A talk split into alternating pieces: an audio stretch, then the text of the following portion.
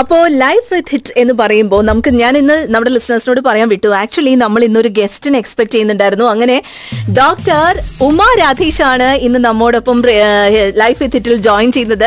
ഡോക്ടറെ കുറിച്ച് ഡോക്ടർ ചോദിച്ചാൽ എന്താണ് ഇവിടെ സംഭവിക്കുന്നത് എന്ന് ഡോക്ടറിന് മനസ്സിലാവുന്നില്ല. കാരണം ഡോക്ടർ നാട്ടിൽ നിന്ന് കാലിക്കറ്റിൽ നിന്ന് ദാ ഫ്ലൈറ്റ് ഇറങ്ങി എയർപോർട്ടിൽ നിന്ന് നേരെ ദാ ഹിറ്റ് എഫ് എം സ്റ്റുഡിയോയിലാണ് എത്തിയിട്ടുള്ളത്. അല്ലെ? നമുക്കിപ്പോ വലിയ പ്രശ്നമില്ല. പെട്ടെന്ന് മൈക്ക് കോൺ ചെയ്ത് സംസാരിച്ചിരുന്നു. ഡോക്ടർ കംഫർട്ടബിൾ ആണല്ലോ അല്ലെ? അതെ അതെ. ഓക്കെ ഡോക്ടർ കൺസൾട്ടന്റ് ഗൈനക്കോളജിസ്റ്റ് ആണ് ആസ്റ്റർ മിംസ് ഹോസ്പിറ്റൽ കാലിക്കറ്റ് അല്ലെ. ദുബായിൽ അപ്പൊ എത്ര ദിവസം ഉണ്ടാവും doctor four days four days ഉണ്ടാവും. അപ്പൊ എന്താണ് വിസിറ്റ് ഇവിടുത്തെ ഈ ഒരു ട്രിപ്പിന്റെ ഉദ്ദേശം എന്താണ്? ഒരു ഇന്റർനാഷണൽ കോൺഫറൻസ് ഉണ്ട്. നാളെ. അത് അറ്റൻഡ് ചെയ്യാൻ വേണ്ടിയിട്ടാണ് വന്നിരിക്കുന്നത്. ഓക്കെ അപ്പൊ സാധാരണ രീതിയിൽ ഒരു ഗൈനക്കോളജിസ്റ്റ് നമ്മുടെ റേഡിയോ ഷോയിൽ ജോയിൻ ചെയ്യുമ്പോൾ കുറേയധികം നമ്മുടെ ലിസണേഴ്സിന്റെ ഭാഗത്ത് നിന്ന് ക്വയറീസ് ഒക്കെ നമുക്ക് വരാറുണ്ട്. നമുക്ക് എന്തായാലും ആ ഒരു സംഭവങ്ങളൊന്ന് സ്റ്റാർട്ട് ചെയ്യാം. എന്തായാലും സംസാരിച്ച് തുടങ്ങുമ്പോഴേക്കും നമ്മുടെ ലിസണേഴ്സിന്റെ ഡൗട്ട്സും ക്വയറീസും ഒക്കെ വന്ന് തുടങ്ങും. അപ്പോൾ സാധാരണഗതിയിൽ നമുക്ക് ഏറ്റവും ആദ്യം ഒരു ഒരു ഗൈനക്കോളജിസ്റ്റ് നമ്മുടെ സ്റ്റുഡിയോയിൽ വരുമ്പോൾ ഏറ്റവും കൂടുതൽ നമുക്ക് ക്വയറീസ് വരാറുള്ളത് പോളിസിസ്റ്റിക് ഓവറീസിനെ കുറിച്ചാണ്. ഇത് ശരിക്കും പറഞ്ഞാൽ ഒരു ആഫ്റ്റർ ഒരു സെർട്ടൺ ഏജ് മാത്രമല്ല ടീനേജേഴ്സിനെയും എഫക്ട് ചെയ്യുന്ന ഒരു ഇഷ്യൂ ആണ് അല്ലെ. ടീനേജേഴ്സ് തുടങ്ങി ഒരുപക്ഷെ തേർട്ടി പ്ലസ് ഫോർട്ടി പ്ലസ് ഇതൊക്കെ ഏജ് ഗ്രൂപ്പിലും എല്ലാ ഏജ് ഗ്രൂപ്പിലും കണ്ടുവരുന്ന ഒരു. പ്രശ്നമാണ്. ഒ പി ഡിയിൽ സാധാരണയായിട്ട് എല്ലാ ഏജ് ഗ്രൂപ്പിലും ഇത് സംബന്ധിച്ച പ്രശ്നങ്ങളായിട്ട് രോഗികൾ വരാറുണ്ട്. ഓക്കെ സാധാരണഗതിയിൽ ഇത് ഇൻഫെർട്ടിലിറ്റിനെ ബാധിക്കുന്നുണ്ടോ ഡോക്ടർ എന്തുകൊണ്ടാണ് ഇത് ഇന്ന് നമ്മൾ കെയർഫുൾ ആവേണ്ടത്? എന്തുകൊണ്ടാണ് ഇത് ഒരു അളവ് വരെ ഇൻഫെർട്ടിലിറ്റിനെ ബാധിക്കുന്നുണ്ട്. നമ്മൾ നേരത്തെ അത് ശ്രദ്ധിച്ചിട്ടില്ലെങ്കിൽ നേരത്തെ ഡോക്ടറെ കൺസൾട്ട് ചെയ്ത് അതിനുള്ള പ്രതിവിധികൾ തേടിയിട്ടില്ലെങ്കിൽ ഇത് ഇൻഫെർട്ടിലിറ്റിയുടെ ഒരു പ്രധാന കാരണമായിട്ട് ഇന്നത്തെ റീപ്രൊഡക്റ്റീവ് ഏജ് ഗ്രൂപ്പിലുള്ള ആളുകൾക്ക് കണ്ടുവരുന്നത് ഓക്കെ അപ്പൊ സാധാരണഗതിയിൽ ഒരു ടീനേജറിനെ സംബന്ധിച്ചിടത്തോളം നമ്മൾ സാധാരണ ഒരു ഗൈനക്കോളജിസ്റ്റിനെ സാധാരണഗതിയിൽ കാണാൻ പോകുന്നില്ല. ഒരു പക്ഷെ ആ ഒരു സമയത്ത് പോളിസിസ്റ്റിക് ഓവറി ഉണ്ടാവാം പക്ഷെ നമ്മൾ അറിയുന്നില്ല. അതിന് എന്തൊക്കെയാണ് സിംറ്റംസ് വരുന്നത്? അപ്പൊ എന്തൊക്കെ ഏതൊക്കെ സാഹചര്യം വരുമ്പോഴാണ് നമ്മൾ അതേക്കുറിച്ച് കെയർഫുൾ ആവേണ്ടത്? ഒരു ഡോക്ടറിനെ കൺസൾട്ട് ചെയ്യേണ്ടത്. അതിന് ഫസ്റ്റ് തന്നെ കണ്ടുവരുന്നത് മെൻസ്ട്രൽ ഇറഗുലാരിറ്റീസ് ആണ് ആർത്തവ ക്രമക്കേടുകൾ. എന്ന് പറയുന്ന മെൻസ്ട്രൽ ഇറഗുലാരിറ്റീസിന് വേണ്ടിയിട്ടാണ് സാധാരണഗതിയിൽ കുട്ടികളോ സ്ത്രീകളോ മുതിർന്നവരോ എല്ലാവരും നമ്മളെ ഒ പി ഡിയിൽ സമീപിക്കാറ്. പിന്നെ അതിനുശേഷം നടത്തുന്ന ഇൻവെസ്റ്റിഗേഷൻസിന് ശേഷമാണ് പോളിസിസ്റ്റിക് ഓവറി എന്ന് കണ്ടുപിടിക്കുന്നത്. പക്ഷെ ഇതിനെക്കുറിച്ച് പലതരത്തിലുള്ള അഭ്യൂഹങ്ങൾ പലരുടെയും മനസ്സിലുണ്ട്. നമ്മൾ പോളിസിസ്റ്റിക് ഓവറി ആണ് എന്ന് പറഞ്ഞു കഴിഞ്ഞാൽ ചില ചിലവരുടെ ചിലവർ ചിന്തിക്കുന്നത് എന്തോ ഒരു ഓവറിയിൽ ഒരു വലിയ സിസ്റ്റ് ഉണ്ട് അത് സർജറി ചെയ്യണമോ എന്ന് പറഞ്ഞ് അങ്ങനെ പേടിച്ച് പലതരത്തിൽ പെരിഫറൽ ഹോസ്പിറ്റൽസ് നിന്ന് പോളിസിസ്റ്റിക് ഓവറി ആണെന്ന് ഡയഗ്നോസ് ചെയ്ത് നമ്മുടെ അടുത്ത് അതിനെക്കുറിച്ച് കൂടുതലായിട്ട് അറിയാൻ വേണ്ടിയും രോഗികൾ സാധാരണ വരാറുണ്ട്. ഓക്കെ ഓക്കെ സാധാരണഗതിയിൽ ഇതിന്റെ സിംറ്റംസ് എന്ന് പറയുന്നത് first and foremost menstrual irregularities ആണ് വരാറ്. ഓക്കെ ഇത് പെയിൻഫുൾ ആയിരിക്കും ശരിക്കും ഇത്? അങ്ങനെ ഒരു ഒരു ഇല്ല ഇതൊരു പെയിൻഫുൾ കണ്ടീഷൻ പെയിൻഫുൾ കണ്ടീഷൻ ഒന്നും അല്ല അല്ല, അല്ല സാധാരണഗതിയിൽ ഒരു ഒവേറിയൻ സിസ്റ്റ് എന്ന് പറഞ്ഞാൽ ഒവേറിയൻ സിസ്റ്റ് ടോർഷൻ അതായത് തിരിയുകയോ എന്തെങ്കിലും ചെയ്താൽ അത് പെയിൻഫുൾ ആയിരിക്കാം. അപ്പൊ ഇത് രണ്ടും തമ്മിൽ പലർക്കും പലതരത്തിലുള്ള സംശയങ്ങൾ പലപ്പോഴും ഉണ്ടാവാറുണ്ട്. ഓക്കെ അപ്പൊ ഇത് ഇത് ക്ലിയർ ചെയ്യാനായിട്ട് അല്ലെങ്കിൽ ഇതിനെ റെക്ടിഫൈ ചെയ്യാനായിട്ട് സർജറി ആണോ മെയിൻ ഓപ്ഷൻ അതോ ഈ പറഞ്ഞ പോലെ മെഡിസിൻ എടുത്തുകൊണ്ട് ക്ലിയർ ആക്കാൻ പറ്റുന്ന ഒരു സിറ്റുവേഷൻ ആണോ? എന്താണ് ഇതിന്റെ? Life style life style disease എന്നാണ് പോളിസിസ്റ്റിക് ഓവറിനെ നമ്മൾ സാധാരണയായി പറയാറുള്ളത്. പിന്നെ പല പലരും ചോദിക്കാറുണ്ട്. പലരും ഒ പിയിൽ വന്ന് പറയാറുണ്ട് പണ്ട് ഡോക്ടറെ എനിക്ക് പോളിസിസ്റ്റിക് ഓവറി ഉണ്ടായിരുന്നു.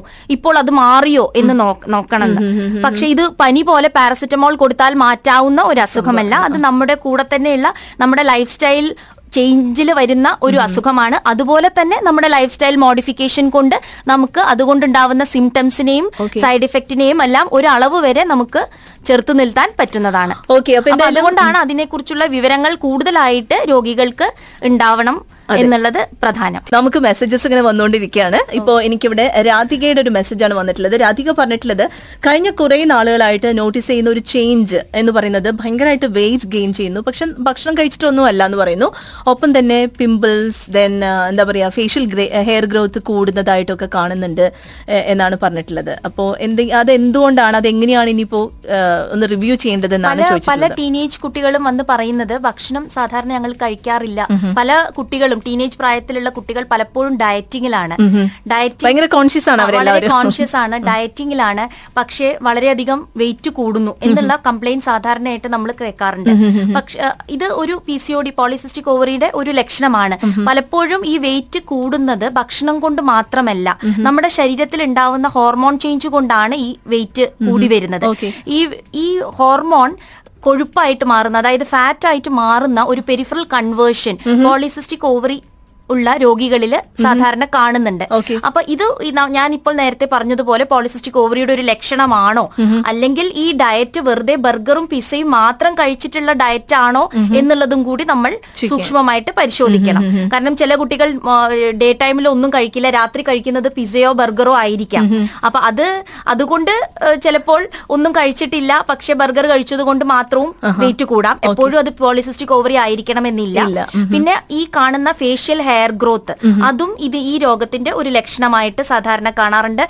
പല പല തരത്തിലുള്ള സിംറ്റംസ് ഉണ്ട്. ഞാനിപ്പോ നേരത്തെ പറഞ്ഞതുപോലെ മെൻസ്ട്രൽ ഇറഗുലാരിറ്റീസ് ഉണ്ടാവും. ചില ചില ചില ആളുകൾക്ക് hair growth facial hair growth ആയിരിക്കാം. ചിലവർ ഓവർ വെയിറ്റ് ആയിരിക്കാം. ചിലവർക്ക് ഏതെങ്കിലും ഒന്നേ ഉണ്ടാവുള്ളൂ. ചിലവർക്ക് എല്ലാം ഒന്നിച്ച് കാണാം. എന്തായാലും ഈ ഒരു ലിസണർ പറഞ്ഞതനുസരിച്ചിട്ട് ഒന്ന് ഒന്ന് ഡോക്ടറിനെ കൺസൾട്ട് ചെയ്യുന്നത് നല്ലതായിരിക്കും കൺസൾട്ട് ചെയ്ത് അവർ പറയുന്നത് അനുസരിച്ച് സ്കാനിങ്ങോ സ്കാനിങ് ചെയ്ത് മറ്റുള്ള ഹോർമോൺ ചേഞ്ചസ് ഹോർമോൺ ടെസ്റ്റുകൾ ഉണ്ട് പിന്നെ അത് കൂടാതെ തൈറോയിഡ് അത് പോളിസിസ്റ്റിക് ഓവറി അല്ല തൈറോയിഡ് ഗ്രന്ഥിയുടെ പ്രശ്നങ്ങൾ. അതും ഇന്ന് ടീനേജ് പ്രായ പ്ര- കുട്ടി പ്രായക്കാരിൽ സാധാരണയായിട്ട് കണ്ടുവരും സാധാരണ ഇത് ശരിക്കും കണ്ടുപിടിക്കാനായിട്ട് ഒരു ഒരു നോർമൽ എന്താ പറയാ സ്കാനിങ് മാത്രം മതി അല്ലേ? നോർമൽ സ്കാനിങ്ങും പിന്നെ തൈറോയിഡും അങ്ങനെയുള്ള ബേസിക് ഹോർമോൺ ഇൻവെസ്റ്റിഗേഷൻസും അതിലൂടെ നമുക്ക് കണ്ടുപിടിക്കാൻ പറ്റില്ല ഇവിടെ എനിക്ക് സുജാത പറഞ്ഞിട്ടുള്ള കാര്യം എന്താണെന്ന് വെച്ചാൽ ഡോക്ടർ ഉമാ രാധേഷിനോട് ഒരു കാര്യം ചോദിക്കണം എന്ന് പറയുന്നു. എന്താന്ന് വെച്ചാൽ ഡോക്ടർ നേരത്തെ പറഞ്ഞല്ലോ ലൈഫ് സ്റ്റൈൽ ചേഞ്ചസിലൂടെ നമുക്ക് പോളിസിസ്റ്റിക് ഓവറിയുടെ ഒരു പ്രശ്നം ഒരു പരിധി വരെ പരിഹരിക്കാം എന്ന് പറഞ്ഞു. അപ്പൊ ഏത് ടൈപ്പ് ഓഫ് ഇഷ്യൂസ് അതായത് എങ്ങനെയാണ് ഈ ഒരു ചേഞ്ച് കൊണ്ടുവരാൻ എസ്പെഷ്യലി ഫോർ ടീനേജേഴ്സ് എന്നാണ് ചോദിച്ചിട്ടുള്ളത്. ഫോർ ടീനേജേഴ്സ് നല്ല ഹെൽത്തി ആൻഡ് ന്യൂട്രീഷ്യസ് ആയിട്ടുള്ള ഫുഡാണ് അവർ കഴിക്കേണ്ടത്. Like vegetables and organic vegetables എന്ന് പ്രത്യേകം ഇന്ന് പറയണം. ഓർഗാനിക് വെജിറ്റബിൾസ് ആൻഡ് ഫ്രൂട്ട്സ് ആണ് അവർ കൂടുതലായിട്ട് അവരുടെ ഡയറ്റിൽ ഇൻക്ലൂഡ് ചെയ്യേണ്ടത്. നമ്മൾ ഓരോ സമയം ഡയറ്റ് ഡയറ്റ് എന്ന് പറഞ്ഞുകൊണ്ട് ഓരോ ഓരോ നേരവും ഓരോ ടൈമും നമ്മൾ മീൽ സ്കിപ്പ് ചെയ്യുകയോ അല്ല അതിന് പകരം ഇങ്ങനെയുള്ള ഫാസ്റ്റ് ഫുഡ് ഐറ്റംസോ കഴിക്കുമ്പോൾ അത് ആക്ച്വലി നമ്മുടെ പിന്നെ കൂടുതൽ ഫാറ്റ് ഡെപ്പോസിഷൻ നമ്മുടെ ശരീരത്തിൽ നടക്കുകയാണ് അതുകൊണ്ട് ഉണ്ടാവുന്നത്.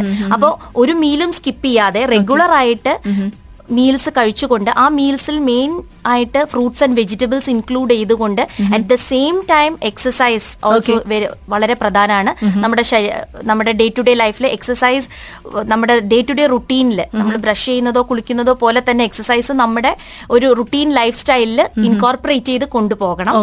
അങ്ങനെയാണ് ഈ ഡിസീസിനെ നമുക്ക് ഒരു അളവ് വരെ അപ്പൊ ടീനേജേഴ്സിന്റെ കാര്യത്തിൽ അമ്മമാർക്ക് കുറേയധികം പങ്കുണ്ടല്ലേ അല്ലെ അമ്മമാർക്ക് പല പങ്കുണ്ട്. പിന്നെ നമ്മ എത്ര ഫാസ്റ്റ് ലൈഫ് ആണെങ്കിലും എത്ര ബിസി ഷെഡ്യൂൾസ് ആണെങ്കിലും ഇത് രണ്ടും നമ്മൾ ജസ്റ്റ് ലൈക്ക് ഞാൻ നേരത്തെ പറഞ്ഞതുപോലെ ബ്രഷ് ചെയ്യുക അല്ലെങ്കിൽ നമ്മൾ ഒരു കുളിക്കുക അതുപോലെ തന്നെ ഇതും നമ്മുടെ ഒരു ലൈഫ് സ്റ്റൈലിൽ വരേണ്ടത്. ഇമ്പോർട്ടന്റ് ആണ്. ഇവിടെ മറ്റൊരു മെസ്സേജ് വന്നിട്ടുള്ളത് എന്താന്ന് വെച്ചാൽ ഒരു പ്രഗ്നൻസിയെ കുറിച്ചുള്ള ഒരു ഒരു- കൺസേൺ ആണ് അറിയിച്ചിട്ടുള്ളത്. അപ്പൊ തുടക്കത്തിൽ മാരേജ് കഴിഞ്ഞ ഒരു സമയത്ത് ഫാമിലിയെ കുറിച്ച് ഒരു പ്രോപ്പർ പ്ലാനിംഗ് ഒക്കെ അവർ രണ്ടുപേരും എടുത്തു. കപ്പിൾസ് എടുത്തു ഹസ്ബൻഡ് ആൻഡ് വൈഫ് എടുത്തു. അപ്പൊ അവർ ഡോക്ടേഴ്സിനെ കൺസൾട്ട് ചെയ്യാതെ കോൺട്രാസെപ്റ്റീവ് പിൽസ് എടുക്കുന്നുണ്ടായിരുന്നു. ഇപ്പോ ദാ they are waiting for a new member പക്ഷെ ഇറ്റ്സ് നോട്ട് ഹാപ്പനിങ് അതാണ് പറഞ്ഞിട്ടുള്ളത്. ഇന്നത്തെ ഇന്നത്തെ ടീനേജോ അല്ലെങ്കിൽ ഇന്ന് മാരേജ് മാരേജ് കഴിഞ്ഞിട്ടുള്ള ലേഡീസിൽ സാധാരണയായിട്ട് കണ്ടുവരും. കാരണം ഒരുപാട് ഈ ഓറൽ കോൺട്രാസെപ്റ്റീവ് പിൽസും അതുപോലെ തന്നെ ഐ പിൽ എന്നൊക്കെ പറയുന്ന പലതരത്തിലുള്ള ഓവർ ദ കൗണ്ടർ ലഭിക്കുന്ന പലതരത്തിലുള്ള പിൽസും അതിനെക്കുറിച്ചുള്ള അഡ്വർടൈസ്മെന്റ്സും കാണുമ്പോൾ പലപ്പോഴും അവർ അത് വാങ്ങി അതുപോലെ യൂസ് ചെയ്യാൻ വേണ്ടി ശ്രമിക്കാറുണ്ട്. അപ്പൊ എന്നിട്ട് അത് സ്റ്റോപ്പ് ചെയ്ത് കഴിയുമ്പോഴാണ് പലപ്പോഴും പ്രശ്നങ്ങളായി രണ്ട് ടു ഓർ ത്രീ ഇയേഴ്സിന് ശേഷം അവർ എപ്പോഴും ഗൈനക്കോളജിസ്റ്റിനെ സമീപിക്കാറ്. പലപ്പോഴും ഫാമിലിയിൽ പ്രഷേഴ്സ് കാരണമാണ് പലപ്പോഴും പലരും ടെൻഷനായിട്ട് ഗൈനക്കോളജിസ്റ്റിന് എടുത്ത് വരാറ്. നമ്മൾ ഇങ്ങനെയുള്ള ഇങ്ങനെയുള്ള കോൺട്രാസെപ്ഷൻസ് കഴിക്കുന്നതിന് മുന്നേ എന്തൊക്കെയാണ് അവൈലബിൾ? അത് ഹോർമോൺ ടാബ്ലറ്റ്സ് ആണോ? ഈ ഏജിൽ നമുക്ക് ചെയ്യാൻ പറ്റുന്ന കോൺട്രാസെപ്ഷൻ കോൺട്രാസെപ്റ്റീവ് മെത്തേഡ്സ് എന്താണ്? എന്ന് എപ്പോഴും മാരേജ് കഴിഞ്ഞാൽ അതിന് ശേഷം ഒന്ന് ഗൈനക്കോളജിസ്റ്റിനെ കൺസൾട്ട് ചെയ്ത് ചോദിക്കേണ്ടത് വളരെ പ്രധാനമാണ്. ഈ കോൺട്രാസെപ്റ്റീവ് പിൽസ് എത്ര കാലം എത്ര കാലാവധി വരെ നമുക്ക് കഴിക്കാൻ പറ്റും? ഹോർമോണൽ പിൽസ് ഒക്കെ ഒരുപാട് കാലം യൂസ് ചെയ്യുന്നത് നല്ലതല്ല. പിന്നെ അത് റിവേഴ്സ് അതിന്റെ റിവേഴ്സ് ഇഫക്റ്റ് വരാൻ അതായത് പ്രഗ്നൻസി കൺസീവ് ചെയ്യണം എന്ന് ആലോചിക്കുമ്പോൾ അത് സംഭവിക്കാനും കുറച്ച് സമയം എടുത്തേക്കാം. സോ എപ്പോഴും നമ്മൾ അതിനു വേണ്ടി യൂസ് ചെയ്യാൻ ഒരുങ്ങുമ്പോൾ നമ്മൾ എപ്പോഴും ഗൈനക്കോളജിസ്റ്റിനെ കാണേണ്ടത് ആവശ്യമാണ്. ഓവർ ദ കൗണ്ടർ മെഡിസിൻ വാങ്ങുന്നത് ഒരിക്കലും നല്ലതല്ല അല്ലേ? കൺക്ലൂഡ് ചെയ്യാനുള്ളത്. ഒപ്പം തന്നെ ഡോക്ടർ സാധാരണഗതിയിൽ ഒരു ഗൈനക്കോളജിസ്റ്റിനെ കാണാനായിട്ട് ഒരു ഒരു ലേഡി വരുന്നത് കൂടുതലായിട്ടും വരുന്നത് ആഫ്റ്റർ പ്രഗ്നൻസി ആണ് അല്ലെ? ശരിക്കും പറഞ്ഞാൽ ആ ഫസ്റ്റ് മെൻസ്ട്രൽ പീരിയഡ് ഒരു സ്കിപ്പ് ചെയ്യുന്ന സമയത്തായിരിക്കും ഈ ഒരു വരുന്നത്. പക്ഷെ ഒരു പക്ഷേ മുന്നേ തന്നെ ഡോക്ടറിനെ കൺസൾട്ട് ചെയ്ത് കഴിഞ്ഞാൽ വരാനിരിക്കുന്ന കോംപ്ലിക്കേഷൻസ് ഒരു പരിധി വരെ ഒഴിവാക്കാനും അല്ലെ? കുറച്ചും കൂടി ഹെൽത്തി ആയിട്ട് ഒരു പ്രഗ്നൻസി ഹെൽത്തി ആയിട്ടുള്ള ഒരു ബേബിക്ക് ജന്മം കൊടുക്കാനൊക്കെ ഒരു പരിധി വരെ സാധിക്കും. അത് എത്രത്തോളം? ഇന്ന് ഇപ്പോൾ പ്രീ കൺസെപ്ഷണൽ കൗൺസിലിംഗ് എല്ലാ കാര്യവും നമ്മൾ പ്രഗ്നൻസിയുടെ മുന്നേ നമ്മൾ അറിഞ്ഞിരിക്കണം. നമ്മൾക്കുണ്ടാവുന്ന അസുഖങ്ങൾ. ഇപ്പോൾ ചിലവർക്ക് ബി പി ഉണ്ടായേക്കാം. ചിലവർക്ക് ഷുഗർ ഫാമിലി ഹിസ്റ്ററി ആയിട്ട് ഡയബറ്റിസ് ഫാമിലിയിൽ ഡയബറ്റിക് ഹിസ്റ്ററി ഒക്കെ ഉള്ള സ്ട്രോങ് ഫാമിലി ഹിസ്റ്ററി ഉള്ള ആളുകളാണെങ്കിൽ അവർക്കും ആ ഡയബറ്റിസിന്റെ ഒരു ചിലപ്പോൾ പ്രഗ്നൻസിന്റെ മുന്നേ തന്നെ ഉണ്ടാ- ഉണ്ടാകാം. അങ്ങനെ പല തൈറോയിഡ് പ്രോബ്ലംസ് അങ്ങനെ പല തരത്തിലുള്ള അസുഖ അസുഖങ്ങൾ നമ്മൾ പ്രഗ്നൻസി ആവുന്നതിന്റെ മുന്നേ തന്നെ കണ്ടുപിടിക്കണം. അത് നമ്മുടെ പ്രഗ്നൻസി അൺഇവൻഫുൾ ആക്കാനും കൂടുതൽ സുരക്ഷിതമാക്കാനും നമ്മളെ സഹായിക്കും. അതുകൊണ്ടാണ് ഇപ്പോൾ പ്രീ കൺസെപ്ഷണൽ കൗൺസിലിംഗ് കൺസീവ് ചെയ്യുന്നതിന്റെ മുന്നേ തന്നെ ഒരു കൗൺസിലിംഗും ഒരു ചെക്കപ്പും വളരെ പ്രധാനമാണെന്ന് എല്ലാവരും പറയുന്നത്. ഡോക്ടർ ഇവിടെ ഒരു ലിസണറുടെ ഭാഗത്ത് നിന്ന് വന്നിട്ടുള്ള ഒരു കാര്യം എന്താണെന്ന് വെച്ചാൽ വളരെ ചെറുപ്പത്തിലേ തുടങ്ങി ഇറഗുലർ ആയിട്ടുള്ള പീരിയഡ്സ് ആയിരുന്നു. സിക്സ് മന്ത്സിൽ ഒരിക്കലൊക്കെയാണ് പീരിയഡ്സ് കാണാറുള്ളത്. പിന്നെ പ്രഗ്നൻസി സമയത്ത് കുറച്ച് ഡിഫിക്കൽട്ടീസ് ഉണ്ടായിരുന്നു. പിന്നെ എല്ലാം ഒന്ന് റെഗുലർ ആക്കി ഇപ്പോൾ ഒരു ബേബി ഉണ്ട്. പക്ഷെ ഇതൊക്കെ കഴിഞ്ഞ് ഡെലിവറി ഒക്കെ കഴിഞ്ഞപ്പോൾ വീണ്ടും ആ ഒരു ഇറഗുലർ ആയിട്ടുള്ള ആ ഒരു സ്റ്റേറ്റസിലേക്ക് തന്നെ തിരിച്ചു വന്നിരിക്കുകയാണ്. ഇനിയിപ്പോൾ എന്ത് ചെയ്യണമെന്നാണ് ചോദിച്ചിട്ടുള്ളത്? എനിക്ക് തോന്നുന്നത് അവർ പോളിസിസ്റ്റിക് ഓവറി അതിന്റെ കാര്യം പറഞ്ഞിട്ടുണ്ടായിരുന്നു. അതുകൂടി മെൻഷൻ ചെയ്തിട്ടുണ്ടായിരുന്നു. അതെ. അപ്പോൾ അത് നേരത്തെ പറഞ്ഞതുപോലെ തന്നെ ഞാൻ പോളിസിസ്റ്റിക് ഓവറി എന്ന് പറഞ്ഞാൽ നമ്മൾക്ക് പനി പോലെ ചികിത്സിച്ച് മാറ്റാൻ പറ്റുന്ന ഒരു അസുഖമല്ല. അത് നമ്മുടെ കൂടെ ജീവിതകാലം മുഴുവനും നമ്മളോടൊപ്പം ഉണ്ടാവും. അതുകൊണ്ട് ഉണ്ടാവുന്ന സിംറ്റംസിനെയാണ് സിംറ്റംസ് ആണ് ശരിക്കുള്ള വില്ലൻ അതിനെയാണ് നമ്മൾ ട്രീറ്റ്മെന്റ് ചെയ്യേണ്ടത്. അത് ഒരു അളവ് വരെ രോഗി തന്നെയാണ് ഞാൻ നേരത്തെ പറഞ്ഞതുപോലെ രോഗി തന്നെയാണ് അത് ചെയ്യേണ്ടത്. അപ്പൊ ഇവരുടെ കാര്യത്തിൽ ഇപ്പൊ ഒരു പ്രഗ്നൻസി കഴിഞ്ഞു. ഫസ്റ്റ് പ്രഗ്നൻസി ആവാൻ കുറച്ച് കഷ്ടപ്പെട്ടു. ഇറഗുലർ സൈക്കിൾസ് ഒക്കെ ആയിട്ട്. പിന്നെ അതിന് ട്രീറ്റ്മെന്റ് എടുത്ത് പ്രഗ്നൻസി ആയി. അതിനുശേഷം ഡെലിവറി കഴിഞ്ഞു. ഡെലിവറി കഴിഞ്ഞാൽ മോസ്റ്റ് പ്രോബബ്ലി അവരുടെ ലൈഫ് സ്റ്റൈലിൽ കംപ്ലീറ്റ് മോഡിഫിക്കേഷൻ വന്നിട്ടുണ്ടാവാം പണ്ട് ആ ട്രീറ്റ്മെന്റ് എടുക്കുന്നത് പോലെ ഉണ്ടാവുന്ന ഒരു എന്തൂസിയാസം പിന്നെ ഉണ്ടായിട്ടുണ്ടാവില്ല. എനിക്ക് അവരെ കാണാതെ തന്നെ പറയാം. ചിലപ്പോൾ പലപ്പോഴും ഇങ്ങനെയുള്ള രോഗികൾ ഓവർ വെയിറ്റ് ആയിരിക്കും. ആ ഡെലിവറി കഴിഞ്ഞിട്ടുള്ള ഉള്ള ആ ട്രീറ്റ്മെന്റും പിന്നെ അതിനുശേഷമുള്ള ഫുഡ് ഹാബിറ്റ്സും പിന്നെ ബേബിക്ക് വേണ്ടി കൂടുതൽ സമയം ചെലവാക്കുമ്പോഴും പലപ്പോഴും നമ്മുടെ കാര്യത്തിൽ ശ്രദ്ധിക്കാൻ നമുക്ക് അവസരം കിട്ടാറില്ല. അപ്പോൾ പലപ്പോഴും ആ വെയിറ്റ് കൂടിയത് കൊണ്ട് പോളിസിസ്റ്റിക് ഓവറിയുടെ ഇഫക്ട്സ് കൂടുതലായിട്ട് അതായത് ഹോർമോണൽ ഇഫക്ട്സ് ഹോർമോൺ ചേഞ്ചസ് കൂടുതലായിട്ട് ഉണ്ടായത് കൊണ്ടാണ് വീണ്ടും അവർ പഴയ രീതിയിൽ തന്നെ പഴയ ഇതിലേക്ക് തിരിച്ചു വന്ന് വന്നിരിക്കുക. അപ്പൊ എന്തായാലും ഒരു ഡോക്ടറെ എന്തായാലും ഡോക്ടറെ കാണണം. ഡോക്ടറെ കണ്ടിട്ട് പി സി ഒഡിന്റെ എഫക്ട് കൂടിയിട്ടുണ്ടോ എന്ന് നോക്കണം. പിന്നെ അത് കൂടാതെ ഞാൻ നേരത്തെ പറഞ്ഞ പോലെ തൈറോയിഡ് ഉണ്ടോ എന്ന് നോക്കണം. തൈറോയിഡും ഒരു പ്രധാന കാരണമാണ് മെൻസ്ട്രൽ ഇറഗുലാരിറ്റീസ് വരാന് പിന്നെ അത് അതോടൊപ്പം തന്നെ വേറെ ഡയബറ്റീസോ അങ്ങനത്തെ എന്തെങ്കിലും പ്രശ്നങ്ങൾ ഫാമിലിയിൽ ഉണ്ടെങ്കിൽ അതും ഉണ്ടോ എന്നുള്ളത് എന്തായാലും ടെസ്റ്റ് ചെയ്യേണ്ടത് ആവശ്യമാണ്. ഇവിടെ മറ്റൊരു മെസ്സേജ് അദ്ദേഹം അവരുടെ വൈഫിനെ കുറിച്ചാണ് സംസാരിച്ചിട്ടുള്ളത്. വൈഫിന് പോളിസിസ്റ്റിക് ഓവറി ആയിരുന്നു. ലാപ്രോസ്കോപ്പി ചെയ്തു. ഫസ്റ്റ് ബേബി അതിനുശേഷമാണ് ഫസ്റ്റ് ബേബി ഉണ്ടായത്. ഇപ്പോ സെക്കൻഡ് പ്രഗ്നൻസിക്ക് വേണ്ടിയിട്ട് അവർ വെയിറ്റ് ചെയ്യാണ്. ആക്ച്വലി ഇനിയും സർജറി വേണ്ടി വരുമോ? ഇറ്റ്സ് ഗെറ്റിംഗ് ഡിലേഡ് എന്നാണ് പറഞ്ഞിട്ടുള്ളത്. ഇതും ഇപ്പൊ നേരത്തെ പറഞ്ഞ ആളുടെ അതേപോലത്തെ ഒരു ഇൻസ്റ്റൻസ് തന്നെയാണ്. ഫസ്റ്റ് ഡെലിവറി കഴിഞ്ഞു. പിന്നെയും പീരിയഡ്സ് ഇറഗുലർ ആയി. ഇറഗുലർ ആയിട്ട് വീണ്ടും പഴയതുപോലെ തന്നെ പഴയ ഇഫക്ട്സ് ഒക്കെ തിരിച്ചു വന്നിട്ടുണ്ടാവാം. അപ്പോൾ ഇപ്പോൾ ഏത് സ്റ്റേജിലാണ് ഇരിക്കുന്നത്? അതായത് ഇപ്പൊ നന്നായിട്ട് പി സി ഒഡിന്റെ എഫക്ട് വന്നിട്ടുണ്ടോ? പീരിയഡ്സ് കറക്റ്റ് ആയിട്ട് ഇപ്പോൾ വരുന്നുണ്ടോ എന്നൊക്കെ അടിസ്ഥാനമാക്കി ഹോർമോൺ ചേഞ്ചസ് എങ്ങനെയാണ് ഇപ്പോൾ ഉള്ളത്? എന്നുള്ളതിനെ അടിസ്ഥാനമാക്കി ഇരിക്കും. പണ്ടത്തേത് ഇപ്പൊ പണ്ട് ഇപ്പൊ പല കേസുകളിലും പണ്ട് ഐ വി എഫ് ചെയ്ത പേഷ്യൻസ് പലപ്പോഴും പറയാറുണ്ട് വഴിയിൽ കാണുമ്പോൾ ഡോക്ടറെ ഇപ്പൊ ഞങ്ങൾ സ്പോണ്ടേനിയസ് ആയിട്ട് പ്രഗ്നന്റ് ആയി എന്ന്. ഒരാൾക്ക് ഒരു ഐ വി എഫ് ചെയ്തത് കൊണ്ട് അത് വീണ്ടും ചെയ്യണം എന്നില്ല ഇപ്പോ അവരുടെ രോഗാവസ്ഥ ഏത് നിലയിലാണ് എന്നുള്ളത് അനുസരിച്ച് ഇരിക്കും. എപ്പോഴും നമ്മൾ നമ്മുടെ ബോഡിയെ കുറിച്ച് ഒന്ന് കൺസേൺഡ് ആയിരിക്കണം അല്ലെ? എന്താന്ന് വെച്ചാൽ നമ്മൾ അതിനെ കുറിച്ച് മോണിറ്റർ ചെയ്യണം അല്ലെ? ഒരു എക്സ്ട്രാ എഫേർട്ട് കൊടുക്കണം. അതെ. ഇവിടെ ഇപ്പൊ നോക്കുകയാണെങ്കിൽ മെസ്സേജസ് നോക്കുകയാണെങ്കിൽ ഡോക്ടർ നമ്മളിപ്പോ സംസാരിച്ചതിൽ ഏറ്റവും കൂടുതൽ വന്നിട്ടുള്ള കാര്യം എന്താണെന്ന് വെച്ചാൽ ഇറഗുലർ ഇറഗുലർ സൈക്കിൾസ് അല്ലെ? അതിനെ കുറിച്ചാണ് വന്നിട്ടുള്ളത്. ഒപ്പം ഒരു മെസ്സേജ് വരുന്നത് സാധാരണഗതിയിൽ ഇത് ഒന്ന് രണ്ട് വർഷം മുൻപ് വരെ ആക്ച്വലി ഒരു ഫോർ ടു ഫൈവ് ഡേയ്സ് മാത്രം എക്സ്റ്റെൻഡ് ആയിട്ടുള്ള ഒരു ഇത് ഇപ്പോൾ നോക്കുകയാണെങ്കിൽ വൺ വീക്ക് ടു വീക്സിലേക്കൊക്കെ മാറുന്നുണ്ട്. അത്രയും നേരം അത്രയും നാൾ ഈ ഒരു ഇത് വരുന്നുണ്ട്. പീരിയഡ് എക്സ്റ്റെൻഡ് ചെയ്ത് പോകുന്ന ഒരു സിറ്റുവേഷനിൽ എത്തിയിട്ടുണ്ട് ഞാൻ എന്താണ് ചെയ്യുന്നത് ചെയ്യേണ്ടത്? ആ അതല്ല ഒരിക്കൽ പീരിയഡ് സ്റ്റാർട്ട് ചെയ്ത് കഴിഞ്ഞാൽ ടു വീക്സ് ടു വീക്സോളം കണ്ടിന്യൂ ചെയ്യുന്നുണ്ടെന്നാണ് പറയുന്നത്. പല പലപ്പോഴും ഈ നോർമൽ മെൻസ്ട്രൽ സൈക്കിൾ എന്ന് എന്താണ് എങ്ങനെയാണ് എന്നുള്ള ധാരണ പല ആളുകൾക്കും ഇല്ല. അപ്പൊ അത് എനിക്കൊന്ന് ഇവിടെ ക്ലിയർ ചെയ്യണം. നോർമൽ മെൻസ്ട്രൽ സൈക്കിൾ എന്ന് പറഞ്ഞാൽ എവറി ട്വന്റി വൺ ഡേയ്സ് അല്ലെങ്കിൽ every twenty eight days every thirty days every thirty days periods വരുന്നത് വളരെ നോർമൽ ആണ്. ചില ആളുകൾ പറയും ഈ മന്തിന്റെ ഫസ്റ്റ് എനിക്ക് പീരിയഡ്സ് വന്നു. പക്ഷെ ട്വന്റി ഫസ്റ്റോ ട്വന്റി സെക്കൻഡോ ആകുമ്പോൾ വീണ്ടും വന്നു. ദാറ്റ് ഈസ് അബ്സല്യൂട്ട്ലി നോർമൽ അത് every twenty one day cycle ഉണ്ടാവുന്നത് വളരെ നോർമൽ ആണ്. പക്ഷെ അവർ അവരെ അടിസ്ഥാനമാക്കി നോക്കുമ്പോൾ ഒരു മാസത്തിൽ രണ്ട് പ്രാവശ്യം പീരിയഡ്സ് വന്നു. ഫസ്റ്റിനും വന്നു ട്വന്റി സെക്കൻഡിനും വന്നു. അത് പേഴ്സൺ ടു പേഴ്സൺ വാരി അങ്ങനെ പല പല പേഴ്സൺ ടു പേഴ്സൺ വേരി ചെയ്യും. Twenty one twenty eight thirty up to thirty five വരെ okay above thirty five that is every ഒരു തേർട്ടി അബൌവ് തേർട്ടി ഫൈവ് ആയിട്ട് അതായത് തേർട്ടി ഫൈവ് ഡേയ്സ് ആണ് ഞാൻ പറയുന്നത്. തേർട്ടി ഫൈവ് ഡേയ്സിന് മേലെ. പീരിയഡ്സ് വരിക. അല്ലെങ്കിൽ ലെസ് ദാൻ ട്വന്റി വൺ ഡേയ്സിൽ അതായത് എവറി ഫിഫ്റ്റീൻ ഡേയ്സോ എവറി സിക്സ്റ്റീൻ ഡേയ്സോ പീരിയഡ്സ് വരിക. അത് നോർമൽ അല്ല.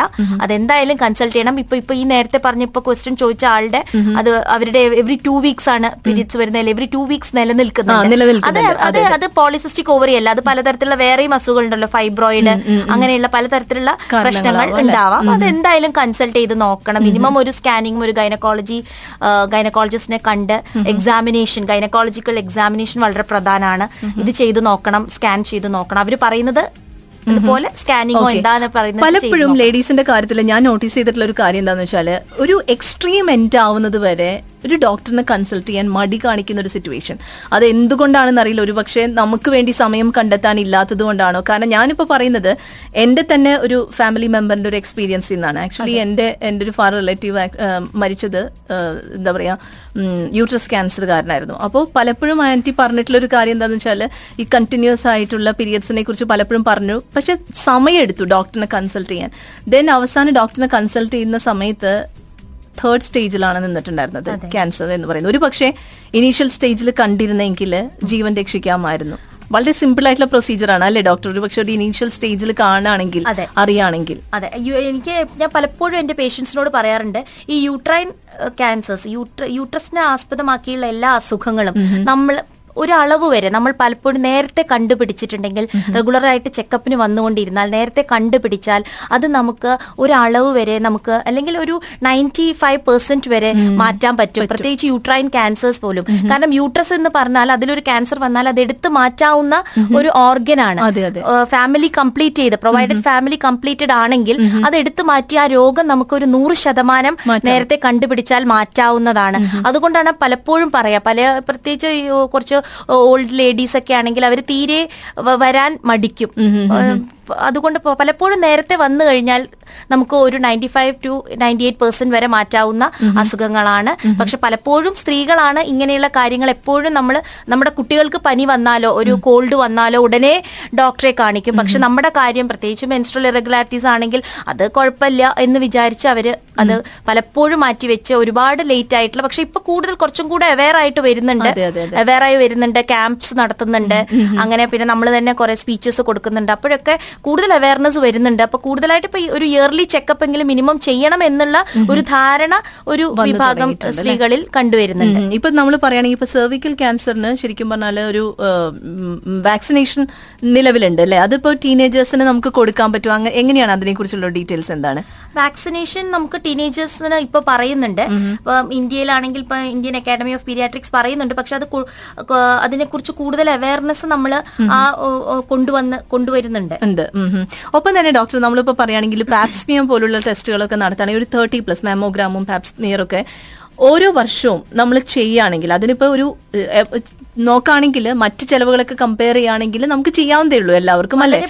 മിനിമൽ ചാർജുകളേ ഉള്ളൂ. ഒരു ഗൈനക്കോളജി ചെക്കപ്പ് ആണെങ്കിൽ ഒരു പാപ്സ്മിയർ ഒരു അൾട്രാസൗണ്ട് മിനിമം എല്ലാവരും ചെയ്തിരിക്കണം. തേർട്ടി ഇയേഴ്സ് കഴിഞ്ഞാൽ. ഒരു അസുഖം വന്ന് അത് അതിന്റെ ലേറ്റ് സ്റ്റേജിലേക്ക് വരാൻ കാത്തു നിൽക്കരുത്. Anyway thank you so much doctor doctor Uma Radhesh ആണ് നമ്മോടൊപ്പം ഇന്ന് ലൈഫ് ഇതിൽ ജോയിൻ ചെയ്തത്. Consultant gynaecologist Aster MIMS hospital കാലിക്കറ്റിൽ നിന്നും ഡോക്ടർ ഡോക്ടർ ലാൻഡ് ചെയ്ത് ഉടനെ തന്നെ നമ്മൾ ഇങ്ങോട്ട് വിളിച്ചു കൊണ്ടുവരായിരുന്നു. ദുബായിൽ വന്നപ്പോൾ നിങ്ങളുടെ പ്രോഗ്രാം പലപ്പോഴും കേട്ടിട്ടുണ്ട്. ഞാൻ നിങ്ങളുടെ ഒരു ആരാധികയാണ്. വെരി വെരി ഹാപ്പി തീർച്ചയായും ഡോക്ടർ ഇനിയിപ്പോ തിങ്ക് ചെയ്യാനുള്ള സമയം പോലും കിട്ടിയിട്ടില്ലെങ്കിൽ അല്ലെങ്കിൽ ഡോക്ടർ കംഫർട്ടബിൾ ആയിരുന്നല്ലോ അല്ലേ? വെരി കംഫർട്ടബിൾ ഓക്കെ എനിവേ ഇനിയുള്ള ഇനി എന്തെങ്കിലുമൊക്കെ ദുബായിൽ വരാണെങ്കിൽ നമ്മുടെ സ്റ്റുഡിയോ വിസിറ്റ് ചെയ്യാം. കുറച്ചും കൂടെ ഒരു ഇലാബറേറ്റ് ആയിട്ട് programme exactly okay thank you so much doctor once